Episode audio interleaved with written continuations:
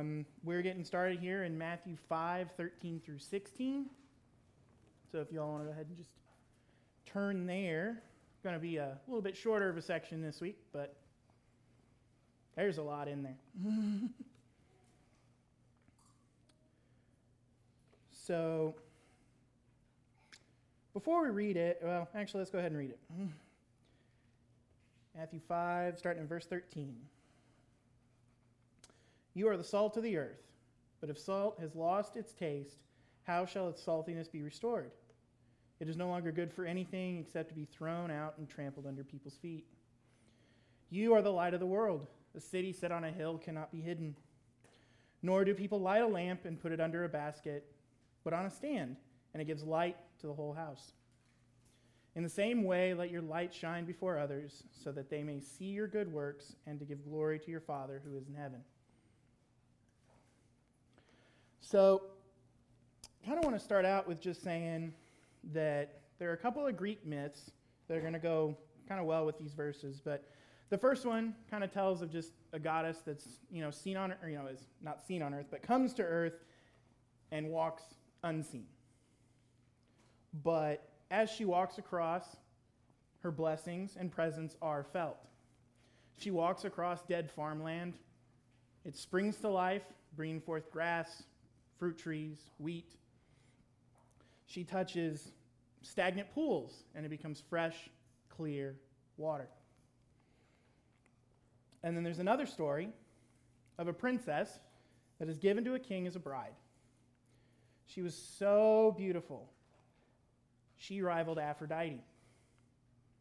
Her voice was so sweet that even the birds were jealous of her. But this came at a cost. From infancy, she had been stowed away, and she had been fed nothing but rotten, poisoned food, and had done nothing but foul air. This left her with an aura of death and decay around her. So much so that her very breath could kill swarms of insects, and if birds flew too close to her, they would fall out of the sky dead. So that kind of brings to me this that kind of this whole thing, this whole illustration brings me to that first point, which is no man is an island. Influence is the question of this passage. Oh. And the two stories. Human influence. It's how we affect others, it's how we affect the world around us. We cannot escape this. We always have an effect on someone or something. There is no tiny corner of creation or anywhere that we can go, that we can hide ourselves from someone or something else. That's what uh, led the author John Donne to write that no man is an island unto himself. Therefore, we cannot stop either being an influencer or influenced by something else. So, all we can do is decide what kind of influence we're going to be. Are we going to be an influence for good and bring forth life, like the goddess, or are we going to be an influence for evil and bring forth death, like the princess? But also, we need to decide if we're going to be a direct or an indirect influence. Direct influences are ones that come off of what we do, or not what we do, what we say. Meaning, I can say, hey, let's not do that, let's not look at that, and their behavior changes accordingly. An indirect influence is what is basically someone following my example. I choose not to associate with a particular group or partake in a particular activity, and they decide they don't want to either. So, here's the thing in this passage, Christ calls us to do both. We're to be both an indirect and direct influence. So, that's going to bring me to my first my second point here, which is the direct and indirect. You are the, and the verses here are you are the salt of the earth and you are the light of the world. A city set on a hill cannot be hidden. In this verse and a half, we see the call to be both direct and an indirect influence. Salt was an important commodity in the ancient world. Roman soldiers were paid on the stuff. Essentially, that's where we get the phrase, worth your salt. Mm. And in many cultures, it was also used as a sign of friendship or at least truce. Because if your worst enemy was to share bread and salt with you or to eat of your bread and salt, you were to treat them as a friend and, in some cases, a guest. And this was an inviolable principle. It was the height of dishonor. So, there, there have been many interpretations to what exactly the salt is here. Uh, some look at it and say that since salt is normally white, it has to be moral purity.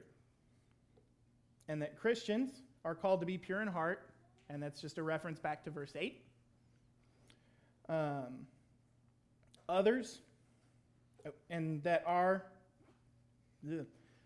the, our white moral purity is to contrast with the um, with the moral blackness of the world that is around us. And we are to exemplify God's divine standards of righteousness in our thoughts, deeds, and words. And we are to remain unstained by the world, as James says in James 1. And while all of this, of course, is a true statement, like we are supposed to do these things, we are supposed to stand against the world, we are supposed to stand out against it. Um, if you look at the latter half of verse 13, where it talks about the taste, we can see that it's not the color that is the issue. It is the saltiness that is the issue. So that's lacking a little bit. This, therefore, leads to some going, okay, well, if we are to be salty, you know, we are, if we are supposed to have the characteristic of flavor that salt has, then that means we are to be, um, then that means we are to provide a divine flavor for the world. Just as some foods become bland, tasteless, like, you know, you eat something and you go, need salt. You almost know immediately that that's what it needs.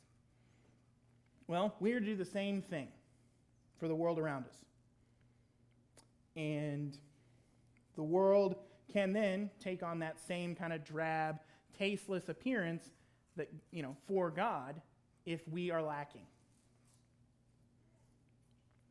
So, even, you know, and some take this principle to the extreme and basically say that Christians have absolutely no business being boring. and, um, well, you know, they are to add flavor and excitement to the world because Christians are God's means of blessing mankind just as he sends rain on the righteous and unrighteous alike. Again, there's a partial truth there.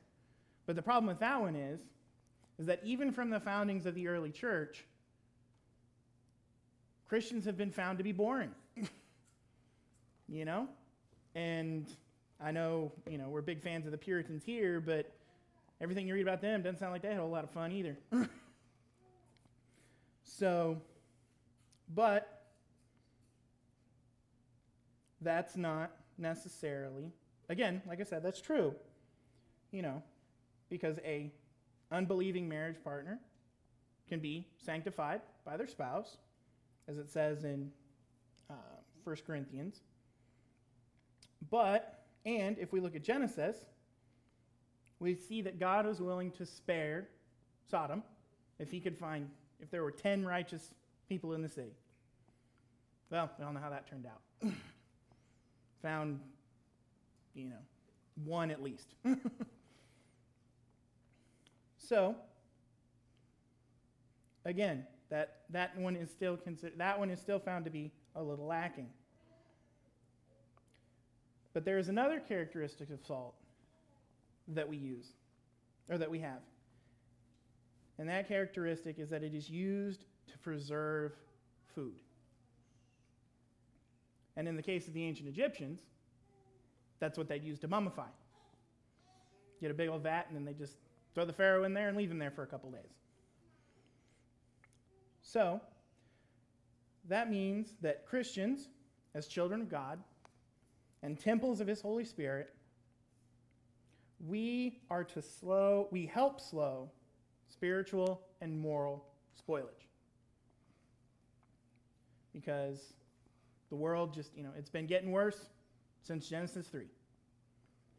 And the righteous have been there to try and at least hold it at bay. We're not trying to stop it, we can't do that. But we're trying to slow it down. So, that means that we are to live as examples for others. Uh, now, R.C. Sproul, in his book, The Holiness of God, he's got a little section where he talks about. Um, where, where he talks about the way people act differently around him because he is a minister. And, you know, they will apologize for swearing in front of him. You know, oh, sorry, Pastor, didn't mean to say that. Um, or they'll stop mid joke because they're thinking about it and they're like, oh, he's not going to like this one. Um, and essentially, just kind of like this whole idea of being a Christian and especially a Christian minister, just essentially, he is just major buzzkill. but, and he's kind of sitting there and talking about how that's kind of a bad thing because he's like, look, I'm, I'm just like you. I've said those things. I've thought those things. I've told those jokes. So, you know, you don't have to hide them around me. But I'm kind of sitting there going like, well, it's not necessarily a bad thing that they stop. I mean, if their only reason is because they don't want to be judged by the minister for what they're saying, then I'm like, okay, maybe, maybe you're not in the right place. But if that leads to an eventual behavior change, being like, oh, I don't say these things anymore because I'm always around R.C. Sproul or I'm always around Denton or I'm around Robert. You know, and then you sit there and go, well, and then they sit there and go, well, maybe I don't need to say these things. Maybe I've got other ways. You know, there, there are other jokes that I can tell. There are other ways that I can word my frustration. That right there is an example of being an indirect influence through being salt. So, that brings us to we are the light of the world. Well, what is that? What, what, what light are we called to be? Well, in most cases, well, the obvious answer to that question is that we are meant to be God's light.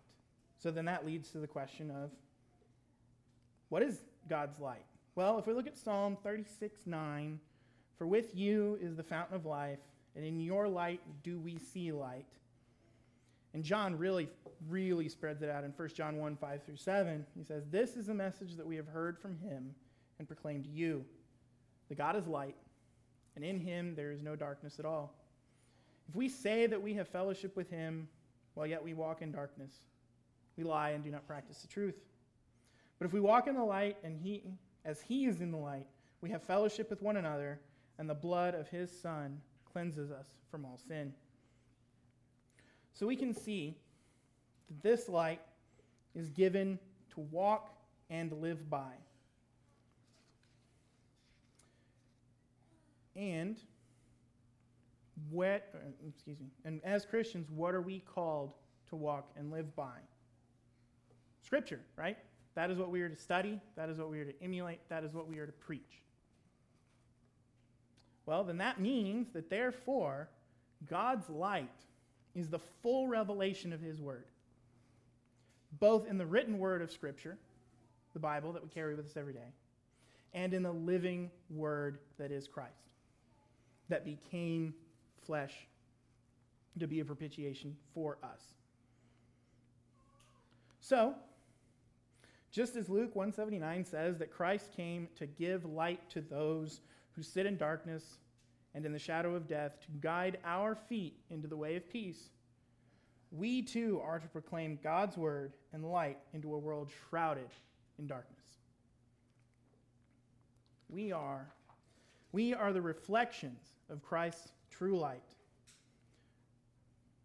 So, before he sheds his light onto the world, he gave it to us. Or, excuse me. He sheds his light on the world through those who have received his light, which is us, true believers. And by this, we know that by light's very definition, it must be visible to be effective. So, light, therefore, is a direct influence on everything around us. So, a city on a hill cannot be hidden. By day, its houses stand out against the landscape, for there's nothing else around it. You see it, it's right there.